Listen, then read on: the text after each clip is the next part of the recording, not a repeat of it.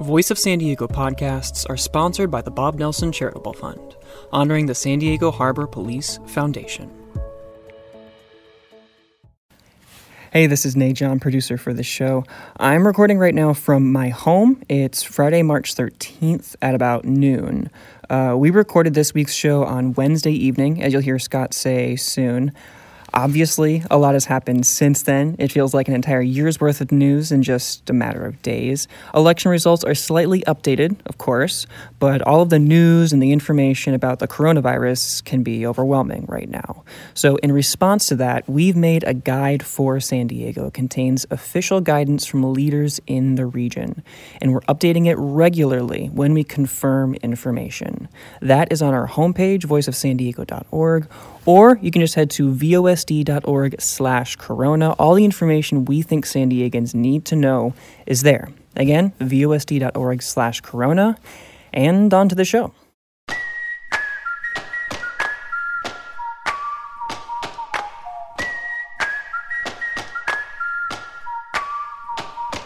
Welcome to the Voice of San Diego podcast in partnership with News Radio 600 Kogo. I am Scott Lewis, the CEO and editor in chief at Voice.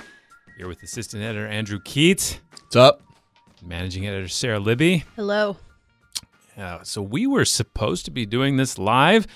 I happen to love these live podcasts. They've been a great way to connect with some of you. We were gearing up to do that in partnership with UC San Diego School of Global Policy and Strategy at the Robinson Auditorium in UC San at UC San Diego. But Monday night, UCSD's Chancellor Pradeep Khosla he announced that he was strongly encouraging people to cancel events on campus and non-essential visits. Now we are hardly non-essential, but we decided to respect the decision, and it appears we had a domino effect.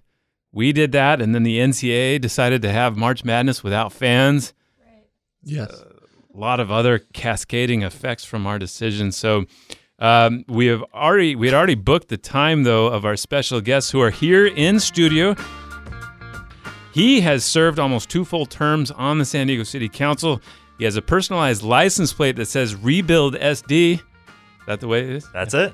He may or may not say the word infrastructure more than I do. He is Mark Kersey. Welcome, Mark. Thanks for having me. It's great to be here. Thank you. Now, I got to ask you so we're talking a lot about this and trying to make light because I think humans are inclined to make light of tragedies and difficult situations, but like uh, you, uh, you've you've uh, you were kind of a, a, hipster on the idea of of social distancing, of keeping people. Uh, you know, uh, you've respected that. When you hear people compare what's happening to the flu, I imagine you have a lot of thoughts. The president did that the other day. What what's your take on that comparison and how that how that comes off? Well, the flu is no joke. Um, you know, we've all had the flu, and I think that's why we don't all take it as seriously as maybe we should. Uh, but uh, I think it's probably some people know my, my brother died of the flu six years ago at the age of 37. He had no underlying medical conditions, no reason it should have taken him down, but it did. And uh, so it's something that, um, you know, I've really kind of made it my mission to encourage everybody to get a flu shot. And now they're actually saying if you have if you've gotten a flu shot, that'll help you with the coronavirus too. Somehow, I'm not really sure how, but somehow it helps. So, uh, so yeah, I mean, it's um, uh, it's something that everybody's had the flu. Not many of us have died from it. Yeah. And so I think that's why we don't think of it as being as deadly as it is. But the coronavirus is more deadly on a kind of percentage basis, uh, you know, relative to the number of people who get it. So uh, it's obviously very serious. Yeah. If it's three, four, ten times more deadly than the flu, yeah, you, as everyone who's experienced bad situations with the flu would, would attest, that's significant. That's a big deal. Yeah, it is.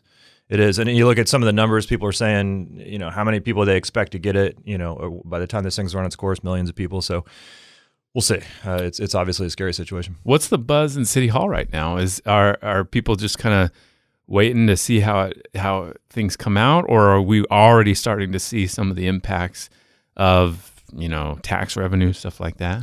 Yeah, the tax revenue is a big concern. I mean, we were already projecting a, a deficit year for next fiscal year, and what we've seen in the last couple of years is that the hotel tax, the TOT tax revenue, has grown at a, a, better clip than say sales tax, right?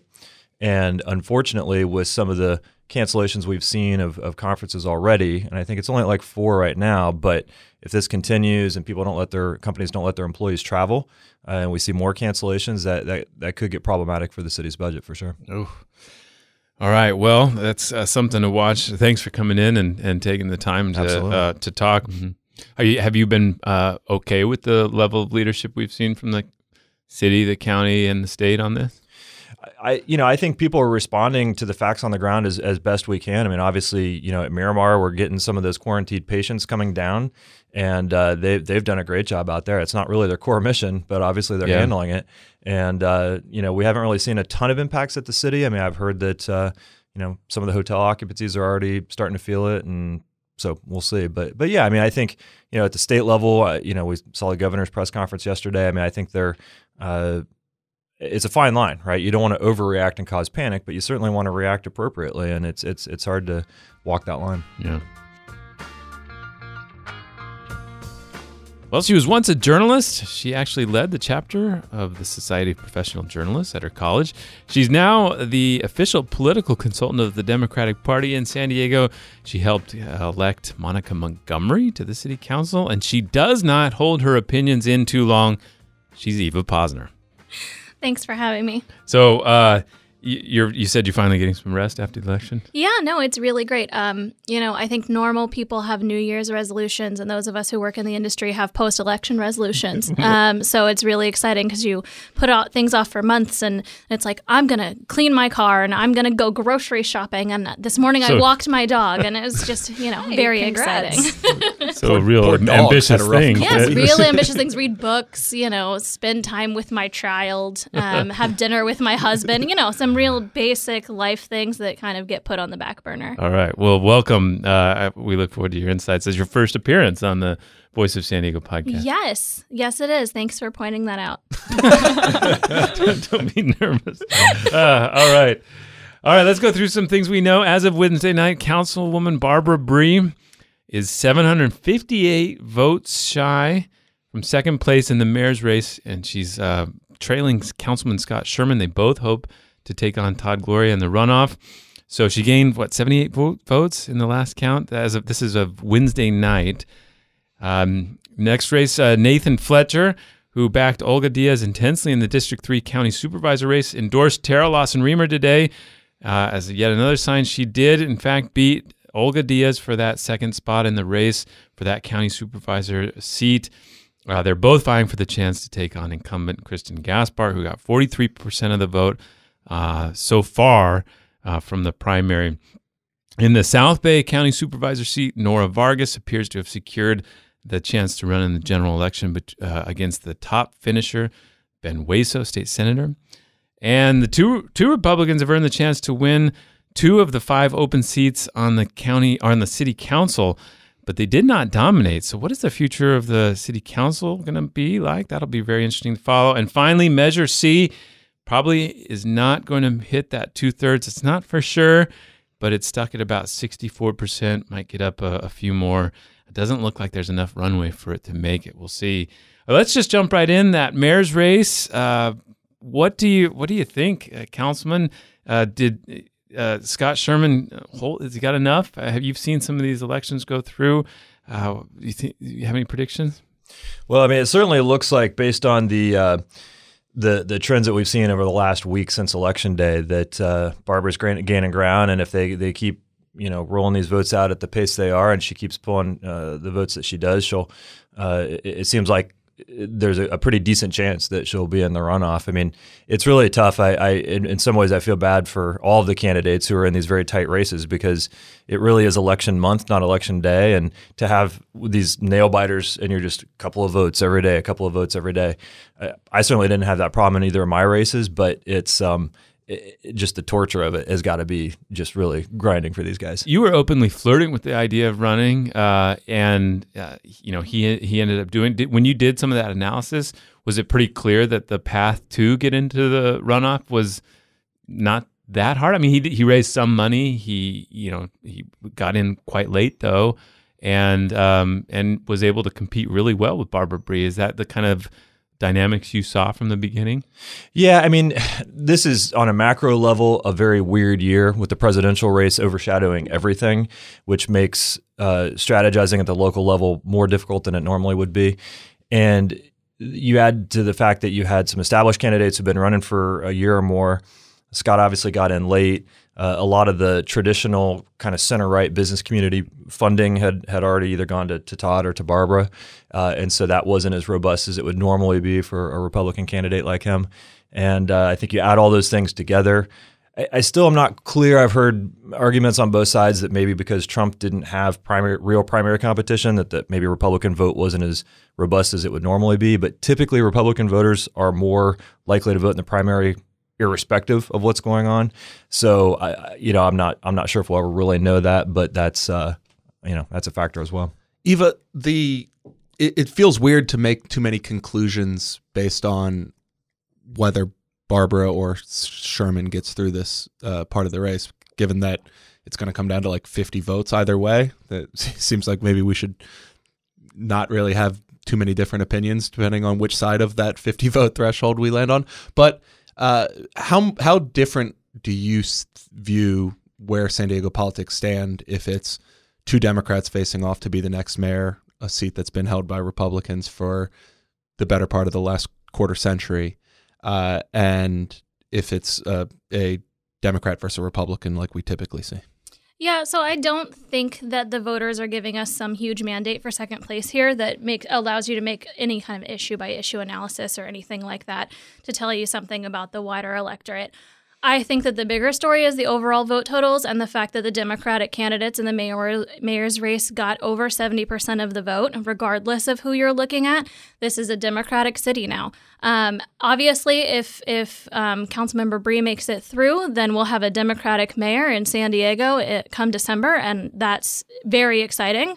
Um, but even if she doesn't make it through and Councilmember Sherman manages to squeak this one out, I don't think that it actually changes what the primary said. I think the dynamics of the primary started far before you know the election the fact that the republicans took so long to field a candidate the fact that the candidate that they fielded is somebody who is notoriously known for having a countdown on his desk at city hall for how long it's going to take to get him out of there um, i think a lot of the writing has been on the wall for a really long time and i i don't think that changes based on the primary results. I think that the general election results will actually be much more telling as about what's important to San Diegans and why they voted the way they did.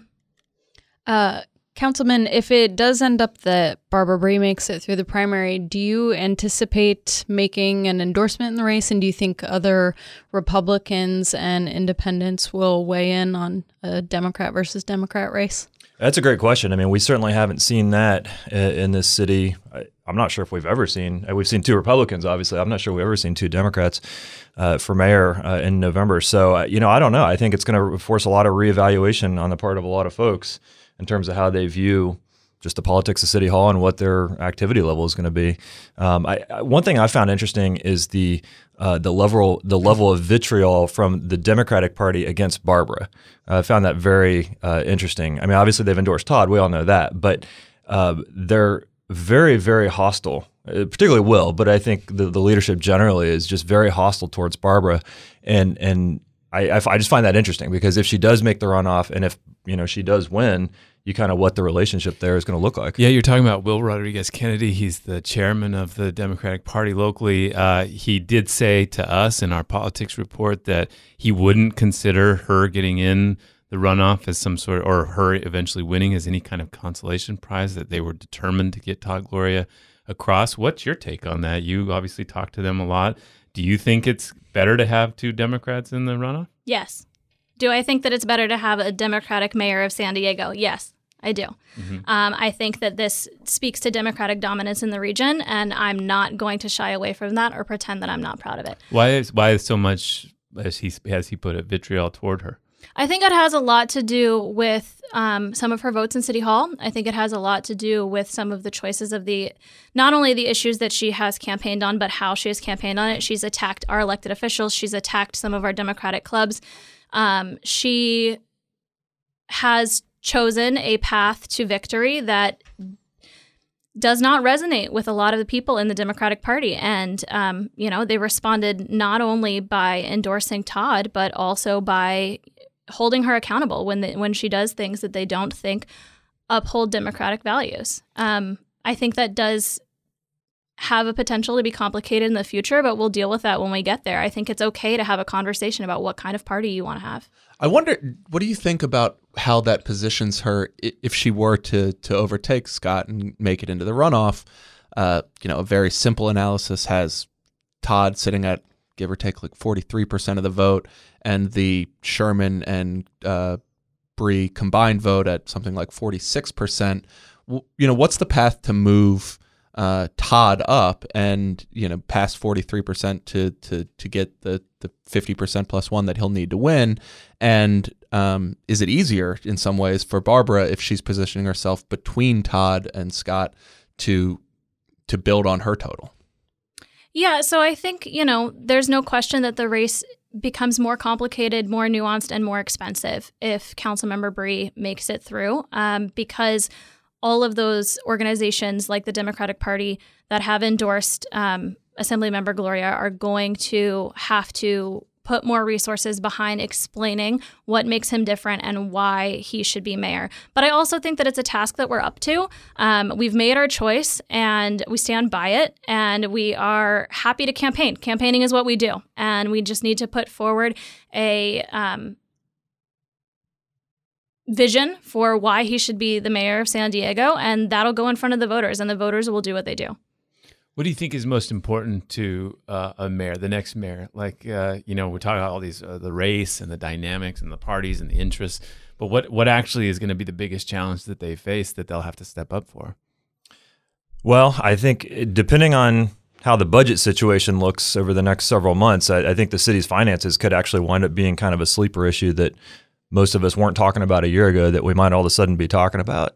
Um, beyond that, I mean, I mean, the obvious one is is homelessness, followed by housing, right, or or, or flip the order depending on who you're talking to. But I mean, those are pretty clearly the two biggest is- issues in, in the city, and you know, I think we've we've made a lot of progress, but there's still a ton of work to be done, and that's going to be the immediate thing facing uh, whoever the next mayor is. I, I would say the good thing is is that at least, you know, whether it's Todd or Barbara or or even Scott, I mean, they've all been pretty exposed to these issues and to city government. So they the, the learning curve, unlike say when Filner came into town and he had been in D.C. for you know two decades or whatever, um, these guys at least understand the situation on the ground. Let's switch a little bit. So you are a city councilman. Uh, you're termed out of your seat. Uh, there are two people running now uh, in the runoff for your seat, uh, Marni von Wilpert and Joe Leventhal. Uh, Joe's the Republican. You endorsed Joe, right? Did. Um, and Marni, though, is a city attorney and appears to have pulled the plurality in that, right? Um, and so I guess um, my question is that your district was always considered the most conservative, is the most conservative, probably. Uh, you've run unopposed both times? Or, I, I had I had opposition the second time, but Right. Yeah. um, and Carl DeMaio ran mostly unopposed or before that? Um, He, he, he had an opponent, a former, Yeah. former firefighter. So I mean, he Right. Right. That's right. So Remember the sign? I sign do. I gate? remember Sign you gate, stole that. Sign gate. George, George George was the guy's yes, name. George. George. Yes. Thank you. So, but anyway, it was usually would seen. make for an awesome sign. yeah. I could get why you'd want to take that down. It, Yeah. it used to be seen as like the Republicans just needed to decide who was going to run, and then it was it was settled basically. Uh, now this is a f- kind of a fierce, interesting battle. Is it? Is your is that district ready for a Democrat? Well, the district, which used to be solidly red, as you said, uh, is decidedly purple now. There's no doubt about it. And there's a lot of folks who have switched from Republican to Independent, something I know something about. And uh, there, some people have switched all the way to, to, to full on Democrats. So it's you know it's just a different district than the one that I got elected to, which in the before I got elected in 2012, if you look back to 2010, the district at the time was plus 12 in registration for Republicans, and had gone gone for Meg Whitman by 20 points over Jerry Brown. Wow. Yeah, yeah. That was not that long ago. It's not And that now long ago. a plurality of. Democrats, right? They they actually like have a slight advantage. They do. Yeah, they do. Would you be especially surprised to see an eight to one Democratic council majority? I tell you what, in this political world that we're living in right now, I, I wouldn't be especially surprised to see anything these days. Uh, you know, I mean, given given the the results from from Tuesday that we're still obviously getting updates on, um, I think anything's possible. I I I think that in the D5 race, it's interesting because you had Isaac Wang in there as well, who, although he is a Democrat, he was running as kind of a technocratic, you know, city planner, uh, uh, very smart guy. Um, I, I, I like him. Quite. Actually, I like all three of the candidates. I know Marni, I know Joe, I know Isaac. They're all really good people. Um, so yeah, it's rather cordial and respectful and thoughtful. It's, it it's is. really kind of interesting. Yeah, it is. They're, they're all good. I think they any of the three of them could have uh, represented the district well. Obviously, I'm, I'm supporting Joe, but um, you know, I think Isaac's. I, I don't think it would be accurate to say that just because Isaac got, I think, 18 percent, that that automatically moves to Marning. I think that those votes are uh, are going to be up for grabs. You, you, yeah, you brought up uh, you left the party. You didn't go to Democrats, but you, you meant you stayed independent. Um, would you say your politics shifted at all, or that the party just wasn't a fit anymore? Well, I think if you look at my voting record, it's not terribly different now than it was six, seven, eight years ago, right? It, it's it's I'm still pretty fiscally conservative. I'm still pretty socially moderate. Um, I, I think that like the district, the, the the party nationally has has shifted in a way that uh, I, I just don't particularly approve of, and a lot of people in my district don't approve of. So that's I, I you know So on Uh, like taxes and free trade and free market principles, uh, you know, resisting government unions in some ways and stuff like that. That that seems kind of basic and maintained. But this idea was some of the issues about like immigration and stuff like that was what uh, really fired up. The immigration issue was a big one for sure. I mean, I, I always thought that that was a missed opportunity, frankly, for both parties. I mean, bo- both parties have had complete control of the the White House and both houses of Congress in the last, you know, eight or ten years, and neither one of them was able to get a real deal on immigration, and that was a huge missed opportunity for both of them. Uh, so that was that was definitely uh, a criticism. In fact, if you recall, back in I want to say 20 was it 2013 or 2014. David Alvarez and I co-authored a, a resolution in support deal of, of yeah. comprehensive immigration reform, and I, I believe in it as strongly today as I did then. Uh, so you know, and, and I'm not anti-union by any means. I mean, Scott Sherman's anti-union. Yeah. Uh, I I am friendly with with labor. You know, I'll, I'll go to drinks with uh, with those guys, and and we'll agree on some things and not agree on others, and that's that, that's cool. That's fine. You voted uh, last year uh, to allow a project labor agreement for the uh, airport authority's expansion of the Terminal One project. Uh, is that a vote you think you would have made five years ago? It's hard to say because being on the airport authority is different than being on the city council. When you're on the city council, it's by nature a very political job. Obviously, you were elected to it. When you're on an outside agency, whether it's the airport or the port or, or anything like that, uh, in my mind, you have a duty to serve that agency. So you may come in with political beliefs, we all do, but you also have to th- think about the good of that particular agency. And the good of that agency may not mesh exactly with all of your political ideals that you've been talking about while you're in your other day job, right? And so for me, as much as I don't love PLAs uh, and and don't support them at the city, when it comes to the airport, getting Terminal One rebuilt is the priority. And in this case, I, I you know I wish we could do it without a PLA in some ways, but in this case, that just became clear that that was going to be the quickest way to get that terminal redone, and that is absolutely the number one priority for the airport, along with all the uh, you know mitigation work that's going to go along with it, with the on-air roadway and the uh, the, the transit connection that we hope to get. Um, and so, a- again, I mean, I, I took a lot of heat for that vote, and you know that's okay. Yeah. Oh, yeah. Have you slept? I haven't, You've been sleeping okay? haven't slept at all since then. It's amazing. I'm still upright. No, it's you know, I mean, yeah. yeah. Just to be clear, this is a reference to a threat that Carl DeMaio made to him to, to Yeah. never let you sleep. Right. Right. Eva, I want to add uh, District 7 in, into the mix here. That has a relatively similar dynamic to District 5, where uh, the Democrat Raul Campillo got a plurality of the votes. And if you were to do the same simple but potentially wrong analysis where you add up all the Democrats and put all their votes together, they would potentially take over that seat from the Republican. That, that uh, district is currently represented by Scott Sherman. Uh, how much of a priority is it for you, for the party, um, to move the city council from a Democratic supermajority that can overcome a mayor's veto to a Democratic super supermajority? How how important it is is it to to pick up those seats when you already have what you have? Um, so I think it is it is important um, because at that point, then we get to focus on on governing and have and the nuance of of the policies and our values and and you know negotiating essentially what the vision is of what we're going to get through, as opposed to having to worry about the politics inside City Hall. Um, but I would caution against any analysis in nonpartisan races that just adds up the Democratic votes and and puts them uh, together.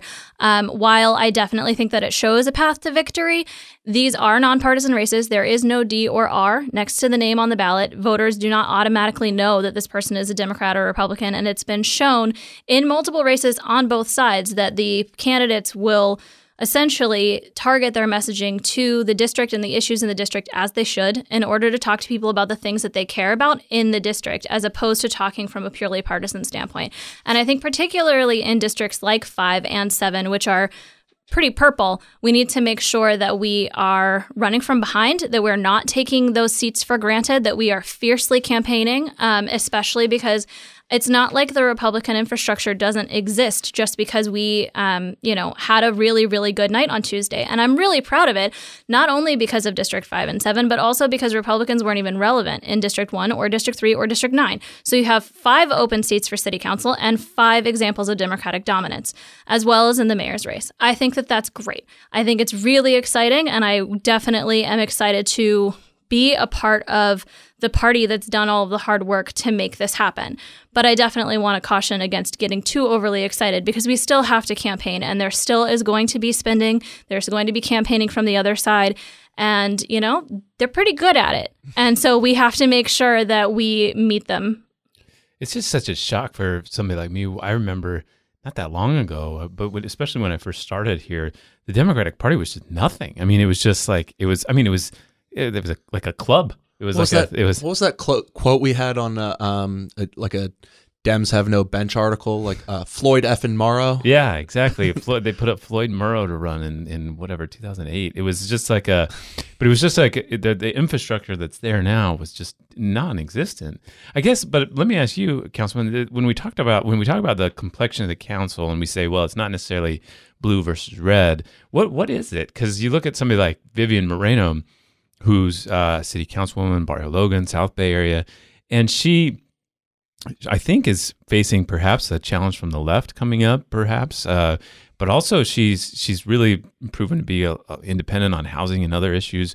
What um, you know, what? It, how does it actually look? How does it break down? Are there like different clicks than the right and left? Absolutely, and, and I, I, think it's it's very uh, oversimplified to look at it as just R versus D, blue versus red at the local level. I think that's useful at the national level and in Sacramento, but at the local level, so much of what we do does not fall neatly into partisan spaces. And uh, land use is a great example of that. Yeah. We deal in a lot of land use issues, and those are very rarely partisan. Those are geographic. They're based on you know, I, I, don't know, just your background or, or, you know, kind of your philosophy about uh, what types of projects should go where.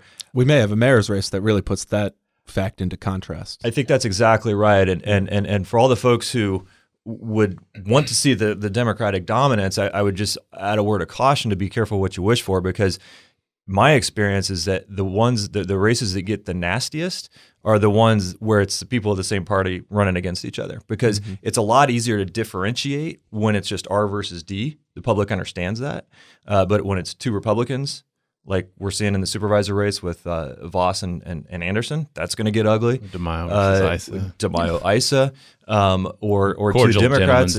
yeah, exactly. Uh, but if, if it's Todd and, and Barbara, I, I think that has the potential to get very very nasty. Oh, absolutely. Yeah. yeah. When when you look at the uh, Republican Party. What is the future of right center politics? If you were to, t- if there was a uh, up and coming candidate or talent, political talent, or there was a business that really wanted to get involved in politics, but from a right of center perspective, what would you tell them to do? Would you tell them to? And they were they were kind of like you, like uh, you know, not into the immigration stuff, but right of center, free market, uh, that kind of thing, fiscal conservative. Uh, what's the route? Is there a is there an independent route, or is there a new party route, or is it is that why you're leaving because you don't know what the route is? Well, I think the route right now is very unclear uh, in the center to center right lane. I mean, the, the Republican Party brand is is obviously not in a good place right now in California and San Diego specifically, and it's hard to see that changing as long as Trump's in office. Uh, whether he gets reelected or not, I think is going to determine whether the party's overall fortunes improve locally anytime soon. Uh, if, if he doesn't, I think there's a better shot two years from now, four years from, from now. Uh, if he does get reelected, I think people are going to be suffering for, for a little while carrying that banner, especially in the city. I mean, obviously, East County is different. Some parts of North County are different, but in the city, it's just it's toxic. It's just very very toxic, and I don't see a way around it anytime soon. Eva, how much are you and conversations that you're in with uh, with other allies preparing for this uh, lefty Dem versus centrist Dem uh, framework of city politics, where you've got maybe a Chamber of Commerce aligned Democratic back candidate versus a labor backed Democratic candidate, and you know, how, how often do you see things? How, how to what extent do you see things shifting to that sort of common framework of of how races sort out? Yeah, I mean, I think that that is um, definitely part of how things are headed. And I think that it's going, how it works out is going to be a race by race, district by district issue. Um, city council races are very different than county board of supervisor races, which are very different from state races. They have different jurisdictions, different issues that they deal with, and therefore those different interests weirdly play differently. Um, but the thing is, I don't I think a lot of people aren't used to seeing, at least in the public, these big Dem on Dem battles or, or Republican on Republican battles. But those of us who are intimately involved in the process, we do primaries. We're we're in on this all the time. Mm-hmm. Um, I'm not worried about it. I actually enjoy it. I welcome the opportunity to have a conversation about what kind of party we want to be. Um, I think that those conversations are important. I think they're important for the future of the Democratic Party. They're infor- important for the future policies that we want to put forward that are going to help San Diegans. And I think that I would much rather be having that conversation than debating whether or not climate change is real or we should let babies out of cages on the border. I think that, you know, I would much rather have some kind of internal squabble that in the end, the policy that comes out that the voters have in front of them is going to line up with somewhere between 85 and 99.7% of my values than to have to worry about risking um, electing people who don't. One Dem on Dem race we haven't talked about yet is the 53rd Congressional District. And that strikes me as one where I don't necessarily see it playing out as somebody going for that uh, center Dem vote. What's your take on how that race might shake out? Do you have a, a, any interest in it, by the way? I do not. I do not have a dog in that fight as far as like being paid to do to have that. Um, so I think that you're right about that. I think that you know both people are painting themselves on the left on the progressive spectrum. You have um, Georgette Gomez, who is um, you know painting herself as the community leader. LGBT Latina activist. Um, and then you have Sara Jacobs, who is painting herself as a, a new generation of leadership. Um, I think that both um, conversations are worth having, and I think that it's exciting. I live in the 53rd. I'm perfectly happy with both choices, and I think that they have the opportunity to really tell people what they're going to do um, to make America a better place. I and I think that that's just fine. What's yeah. the starkest difference between them? Do you think?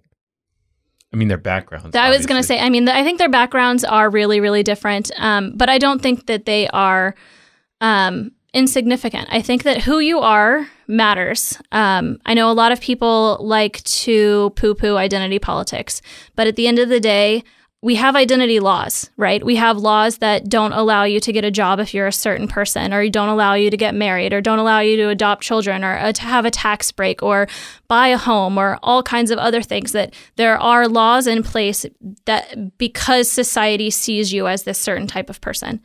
And, you know, Georgette's background, um, the fact that she is Latina, the fact that she is LGBT, the fact that she grew up poor, those things matter. The fact that Sara Jacobs is Jewish matters. Um, I think that gets erased a lot in the fact and, and talks about her class, but I think that that matters. And I am excited that you have these two young, I mean, one's millennial, one's Gen X. There's a whole opportunity here to have a new generation of leadership. And I think that it turned out pretty much the best that 53 could ask for. So they're both in the, the 20s. I don't remember exactly what the percentage is on the, the latest count. I think it's like 27, 22, something like that. Uh, Sara Jacobs at 27. So they, they both have a, a long way to go to get to a winning number. Is it possible to get that far simply on making the case for yourself as uh, a new generation of leadership or an LGBTQ Latina former community organizer, or is there necessarily going to have to be some some pretty negative campaigning? Well, I mean, I think negative campaigning works. And I, if it didn't, we wouldn't do it. Um, we, it. I know a lot of people say they don't like it, but it motivates voters and it helps people make decisions. And I think that it is a reality that we live with, and that is what it is. Um, I do think because it's an open seat as opposed to an incumbent, there will be less negative campaigning. And from a strategy perspective, if you have an incumbent, the first step you have to do is convince the public to fire that person before they can be convinced to hire to hire you. So you go negative in order to tell people why something needs to change, and then you put, do positives about you. In an in an open seat, that strategy is different depending on the circumstances. So I don't think it's going to be as negative as it would be if they were running against an incumbent. But I think that you're going to have to face a contrast, and and those things are going to be negative. And um, I think that I think that's fair game. I think it's fair game to tell the public what's wrong with your opponent. A lot of people don't like that. Um, but, you know, at the end of the day, people run because they think they're the best person for that office and they think that they're better than other people for that office. And I think that you have an opportunity and an obligation to tell the public why that's the case.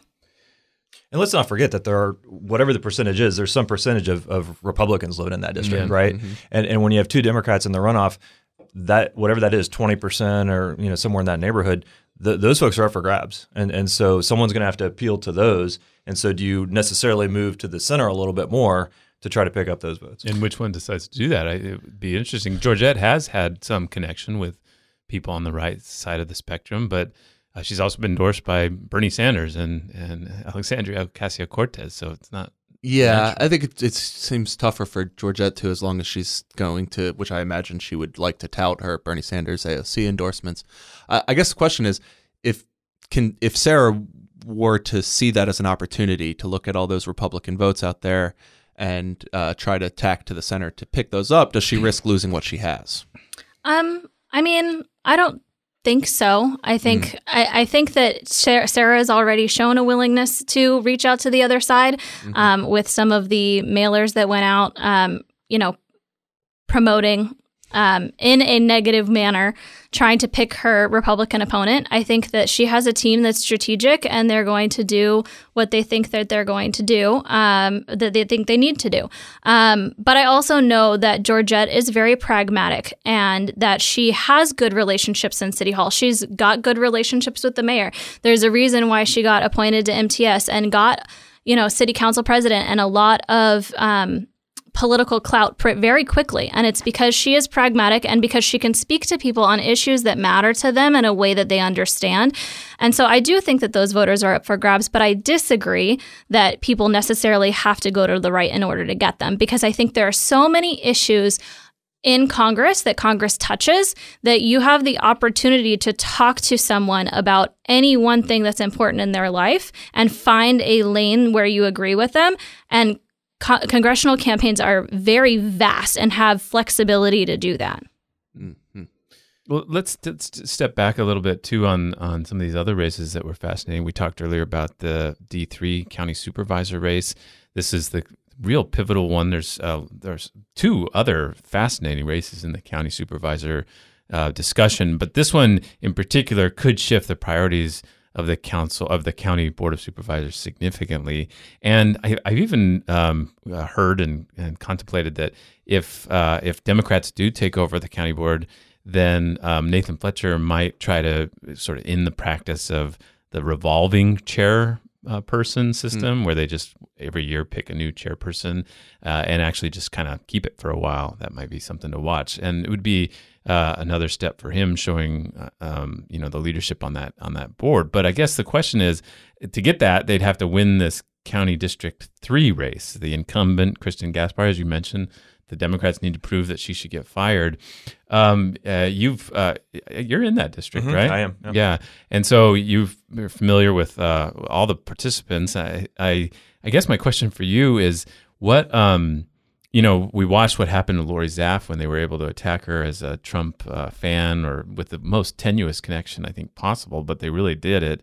Um, That connection was that there was a uh, election night or a post-election party at the Rancho Bernardo Club of some kind, Rancho Santa Fe. Rancho Santa Fe. Yeah. That Lorie Zapf attended that, and there was a photo appeared in a community newspaper. Yeah, Boom. and End of she had no major scandals. She was uh, not. Uh, the- you didn't really see the the upswell to throw her out, and yet she lost by like 15 points.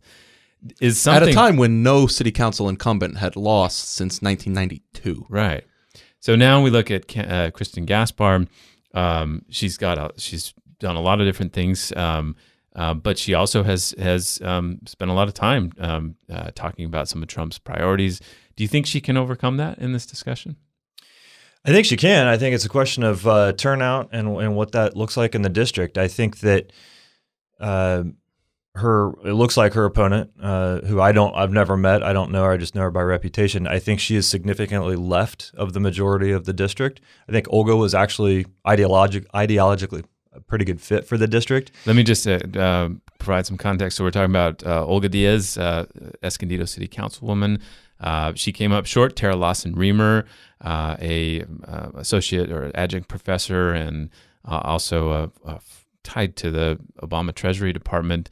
Um, she's written a lot of. Uh, she was part of a, a lot of the organizing behind some of those Seattle protests and other major protests back in the day. It talked a lot about um, you know, World Trade Organization and stuff like that. She's written on very some very significant um, things, you know, to the left, as you said, as in an academic way.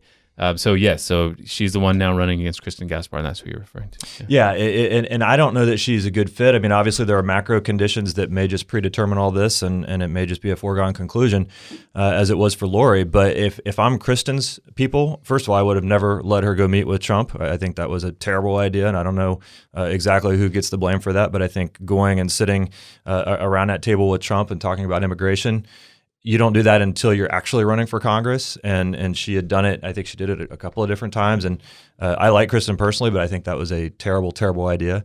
Unless she's into it, though, right? Well, but even so, I mean, presumably you want to stay in office, and, and you could be into it, and and and realize that hey, this is probably not going to be something my district really appreciates. Uh, so we'll see. But I I do think that if I'm her people, uh, I'm significantly happier about my prospects running against uh, Terra than I am uh, against Olga. Uh, I think Olga would have been a a uh, a tougher opponent from that perspective. But again, the macro conditions, uh, we'll you know we'll just see. Yeah. Eva, it was clear that the uh, Gaspar campaign preferred to see Terra Lawson Remer in the um, in the general as opposed to Olga Diaz. Um, were they right? I don't think so. I don't think that the voters are going to see someone with a history of fighting for the community and policy knowledge as a weakness. Um, so I think that, you know, there are bigger factors at play, um, as Councilmember Kersey brought up. And I do think that at the end of the day, um, you know, Supervisor Gaspar has shown over and over again that she doesn't stand with San Diego, she stands with Donald Trump, um, literally. Uh, and so we don't have to stretch that because that's where it is but it's not it's not just trump though it's also her opposition to affordable health care it's her votes on um, you know allowing big tobacco to put products out there that could get kids to smoke. It is the fact that she stands with um, polluters whenever clean energy is on the on the table. She doesn't uh, represent the county in the direction that it's going and the thing that it, the things that it needs. And I think that that is the case that is going to be made against her. And I think we had two strong Democrats. I know we had two strong Democratic women run for that seat, and I have the utmost respect for both of them. Um, and I think that Councilmember Diaz did an incredible service to the city of Escondido, and she does not get the credit that she's due a lot of times for the things that she was able to do there. Um, but I don't think that that means that Terra is any weaker of a candidate.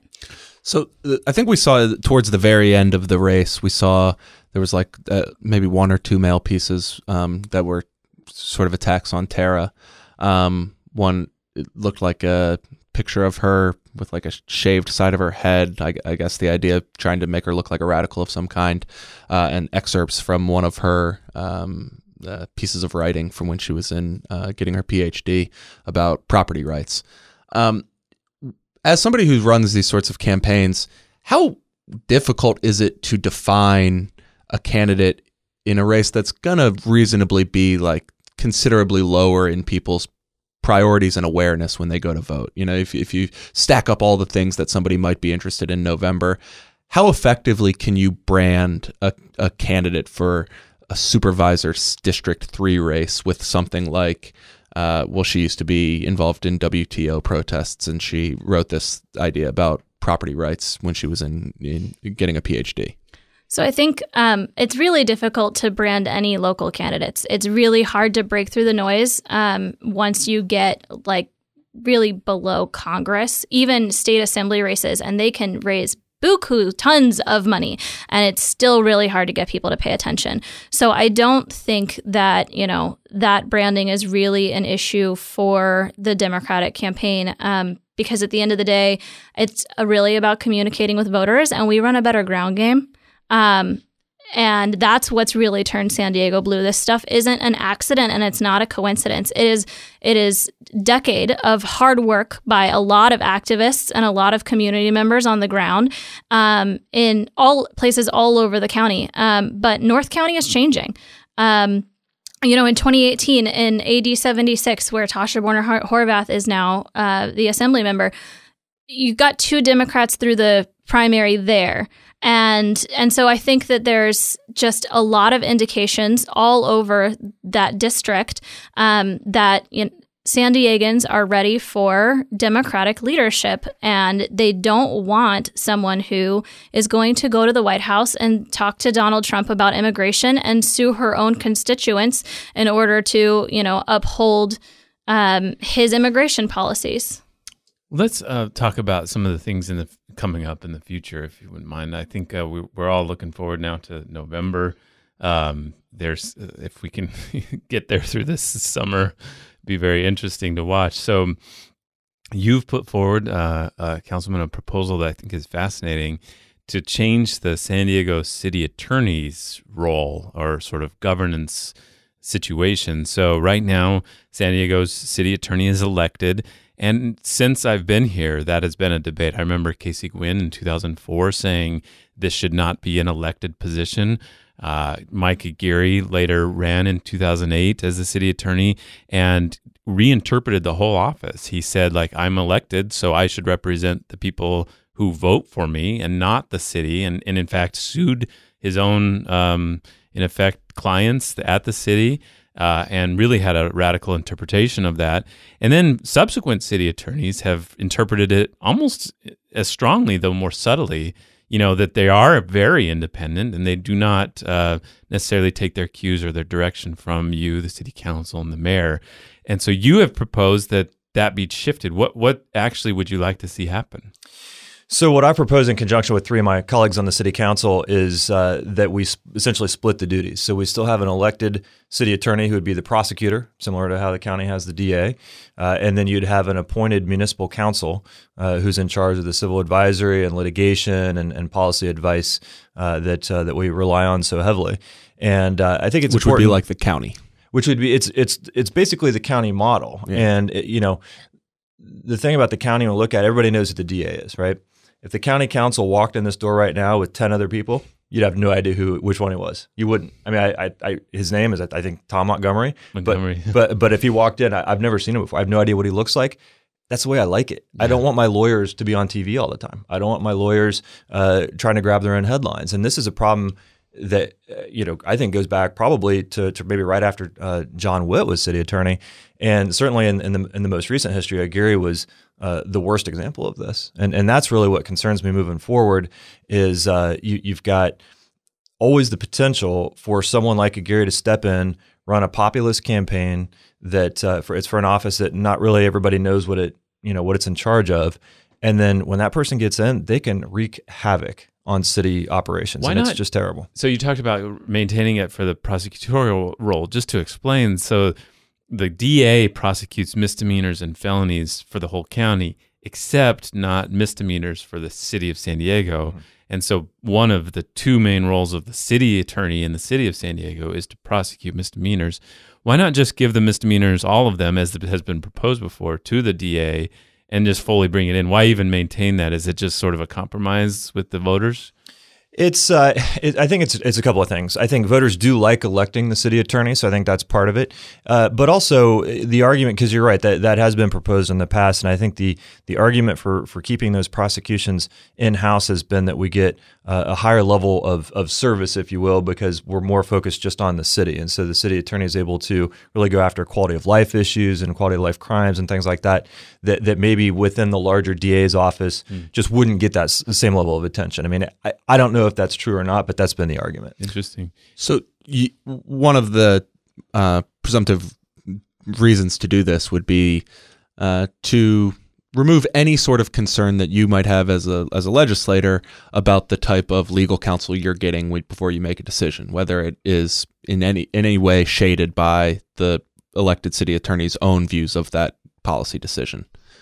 Do you feel that you have had legal uh, counsel provided to you that was not exactly straight, objective legal counsel, but instead policy guidance?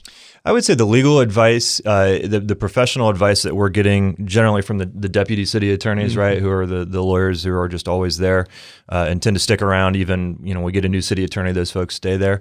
that advice is, is, is traditionally been very very good.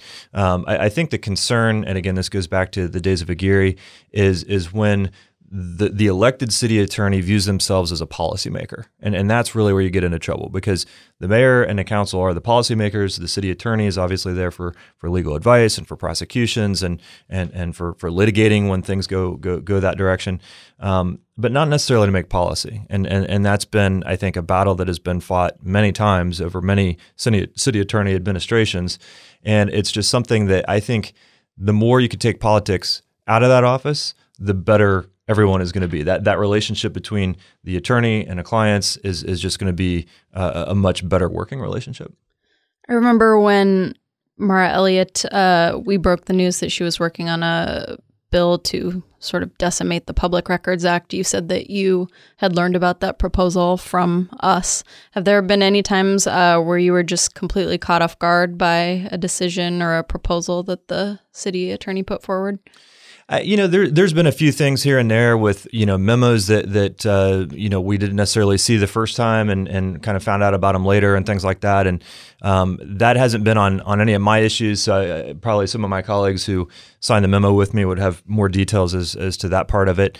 Uh, but again, this is not about Mara specifically. Mara and I actually get along really well. I voted for her last week. She's a constituent of mine uh, in District Five, and and so it's not about her specifically. It's it's about the way the office is structured and just the fact that we've set it up basically for there to be this conflict. And and and I think you guys had on the podcast when Mara said, look, when when she got elected, she wanted to be apolitical, right? I don't think the job lets people do that. I honestly don't because at some point you're going to run for reelection. At some point you may seek higher office. And so by definition, you have to be political despite whatever your better intentions might be. Either also, it's got to be just uh it's got to be just so enticing, right? Yeah, I mean it's very it's conversation. Yeah. You have your own um, plans and goals for the November ballot, and that is to uh, one of them is to get uh, a citizens review board for to oversee city police activity and and investigations into police um, potential abuses and things like that, and and in particular, it would uh, have subpoena power for this independent yeah. board.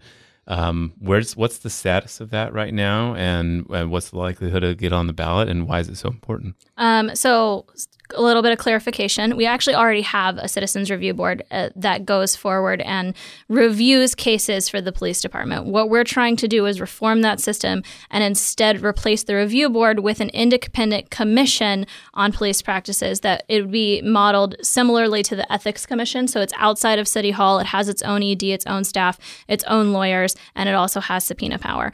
Um, the reason why this is so important is because there are a couple of inherent conflicts of interest built into the system as we have it now.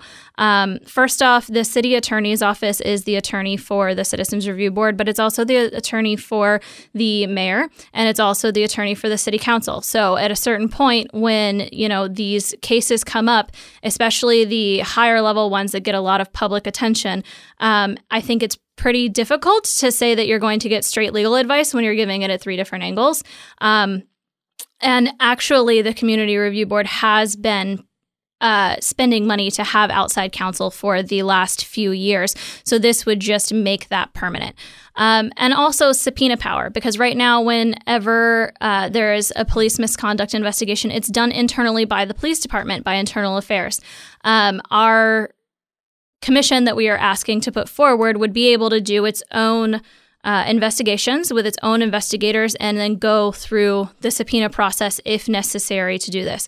Now, it is a hybrid model. Um, what we have right now is purely a review model, which is where they get the files and then they read the files and they say, yes, no, this was good, this was bad. Did you think about that? And it has changed some of the police policies. So I do not want to take away from the work that the Community Review Board has done because it is really important.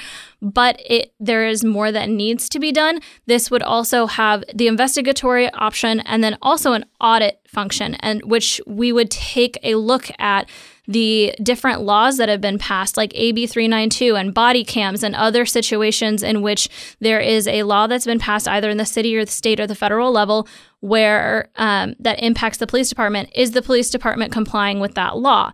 Um, if not, what policies and procedures do we need to change in order to do that? Um, I think there are a lot of communities who who feel this very deeply and viscerally. It has been shown quantifiably by SDSU and UCSD and the ACLU. The data is on our side here, and it's really, really important that we get this done. As far as where we are in the process, um, we chose to go through the city council route primarily because, if I'm honest, this is an issue that is being championed by communities of color. They do not have a lot of political infrastructure or big donors who are going to pay for them to go gather signatures. So we have to go the city hall route. We've gone through all of our readings. Um, passed all of those. Thanks for your vote, council member. Really appreciated that. Um, and now we're in the meet and confer process. And what that means is that the bargaining units that are responsible for the police department are in with the city right now, determining whether or not this is going to impact their work and what adjustments they need if it is going to impact their uh, their workplace. And so that is what's going on right now. Um, it's the last step before we go back to the full council to get a vote. It's also for me and those of us who've been paying attention, probably the scariest step because it's the part where we're locked out of the process. And it's and meet and confer is also what was used in 2018 behind closed doors to make deals that made it so that they blew through the ballot deadline and were not able to get on the ballot in 2018. So right now our biggest concern is ensuring that meet and confer goes smoothly, that it gets done properly and on time so that we can qualify for the ballot by August and then we're ready to campaign. Hmm. So, on the November ballot, we might be looking at measures that reform the police department, functionally eliminate the city attorney as a legal counsel for the city, raise taxes for transit, eliminate the coastal height limit for a certain area, pass a tax increase for affordable housing, and uh, authorize uh, the city council to potentially start the process of removing a school board member. And ranked choice voting too. And ranked choice voting. Yes, ranked choice voting, another big one. Are Um, you into that? I am. so Huh. what what happened? Everybody take their bravery pills last six months? What, what what's going on? I'd say it's a couple of things. First of all, we went to this system now where most ballot measures are in November instead of in the primary, right? And so I I get the theory behind that, but the practical impact is that, of that is that it, it forces all of the measures onto one ballot. unless there's a, a kind of a special circumstance that everybody agrees is a special circumstance, as we saw with Measure C, uh, which we can talk more about that if you guys want. But um, you know, it's th- I think that that concept of, of all these important decisions have to be decided in, in the in the general election makes for a very crowded ballot, and uh, I'm not sure how much uh, you know voter fatigue you see as they're kind of going through all these things, and what the ballot drop off is as you get kind of farther on down. But um, yeah, I mean, there's gonna be a lot of meaty stuff on there, and uh, it's gonna be a lot of really important issues for the city. And there's there's probably a few others in there that uh, that you didn't mention, but yeah, those are the big ones. What do you what is it you like about ranked choice voting? I like ranked choice voting because it gives voters more options. Uh, especially you look at this year, the primary being moved up so early. We're going to have this really extended general election campaign that is going to go on for what eight months almost, and and uh, and so it's going to be the the top two in, in each of these races. And we just you know got rid of a whole bunch of candidates last week, and, and I'm not sure how many voters were actually you know really into those races compared to say the presidential or anything else. We just had Christmas and New Year's, and then we voted, and and now we're going to have this protracted general election. Uh, I, I don't like the early primary, as you could tell, um, and I don't think it's good for democracy. So I, I think that if you had a, a, a, ranked choice voting system where the top four candidates uh, out of the primary advanced to November, and then you got to rank them, you know, for second, third, fourth, um, I, I, think voters have a better perspective. There's more, uh, there's a better diversity of, of, political opinions that are going to be represented on the ballot. And uh, I think most fundamentally, you can actually pick and rank the candidates in the order you like them, rather than just holding your nose and voting for the uh, the lesser of two evils, which I think is how a lot of people feel right now. Yeah, you into it? Last take. Um, I think it's going to depend on what the proposal looks like. I have a lot of reservations about changing the way people make decisions and and the, ne- the necessity to explain that to the, that change to them. Um, I also have a lot of reservations about the fact that the city of San Diego would be voting in a different way than the rest of the county, and people are going to have multiple jurisdictions on their ballot, and I think that could be really confusing. I also think part of the appeal of ranked choice voting is to save taxpayer money and get rid of primaries altogether. And if we're not going to do that, then um, I am not 100% sure that this is the way that I would do it. That being said, I totally understand the appeal behind it. Um, it's a little scary for me because of the business that I do. It would completely change my strategy on a lot of things, and that's a little bit terrifying. And so it's kind of hard to get 100% behind for selfish reasons. Um, but I think that, you know, I could be convinced. I think what, you know, what, to your point, San Francisco does it, but San Francisco is also a joint city and county yes. governance, so yes. they can handle that all in one. And there are other cities. Oakland does it. The whole state of Maine is doing right. it. Uh, Wisconsin's looking to move the that, that direction. So I think it's a discussion we should have. And there's going to be obviously amendments, and there's different ways of yeah. implementing it. So I think that's all going to be part of the conversation next some, month at Rules Committee. Some Pete Buttigieg supporters would have liked that. that's the thing. Your vote doesn't get wasted if you vote early. That's right. All right. Uh, well, Councilman Mark Kersey and uh, political consultant Eva Posner. Thanks for coming in. Okay. Thanks, Thanks so much. Us. Thanks for listening to the Voice of San Diego podcast. It is the the most popular public affairs podcast recorded in downtown San Diego, recorded in the Great Voice of San Diego podcast studio, which is sponsored by the Bob Nelson Charitable Fund. Thank you, Bob Nelson Charitable Fund. If you want to keep up with all of our politics coverage, subscribe to the Politics Report that comes out every Saturday Get it at vosd.org slash politics.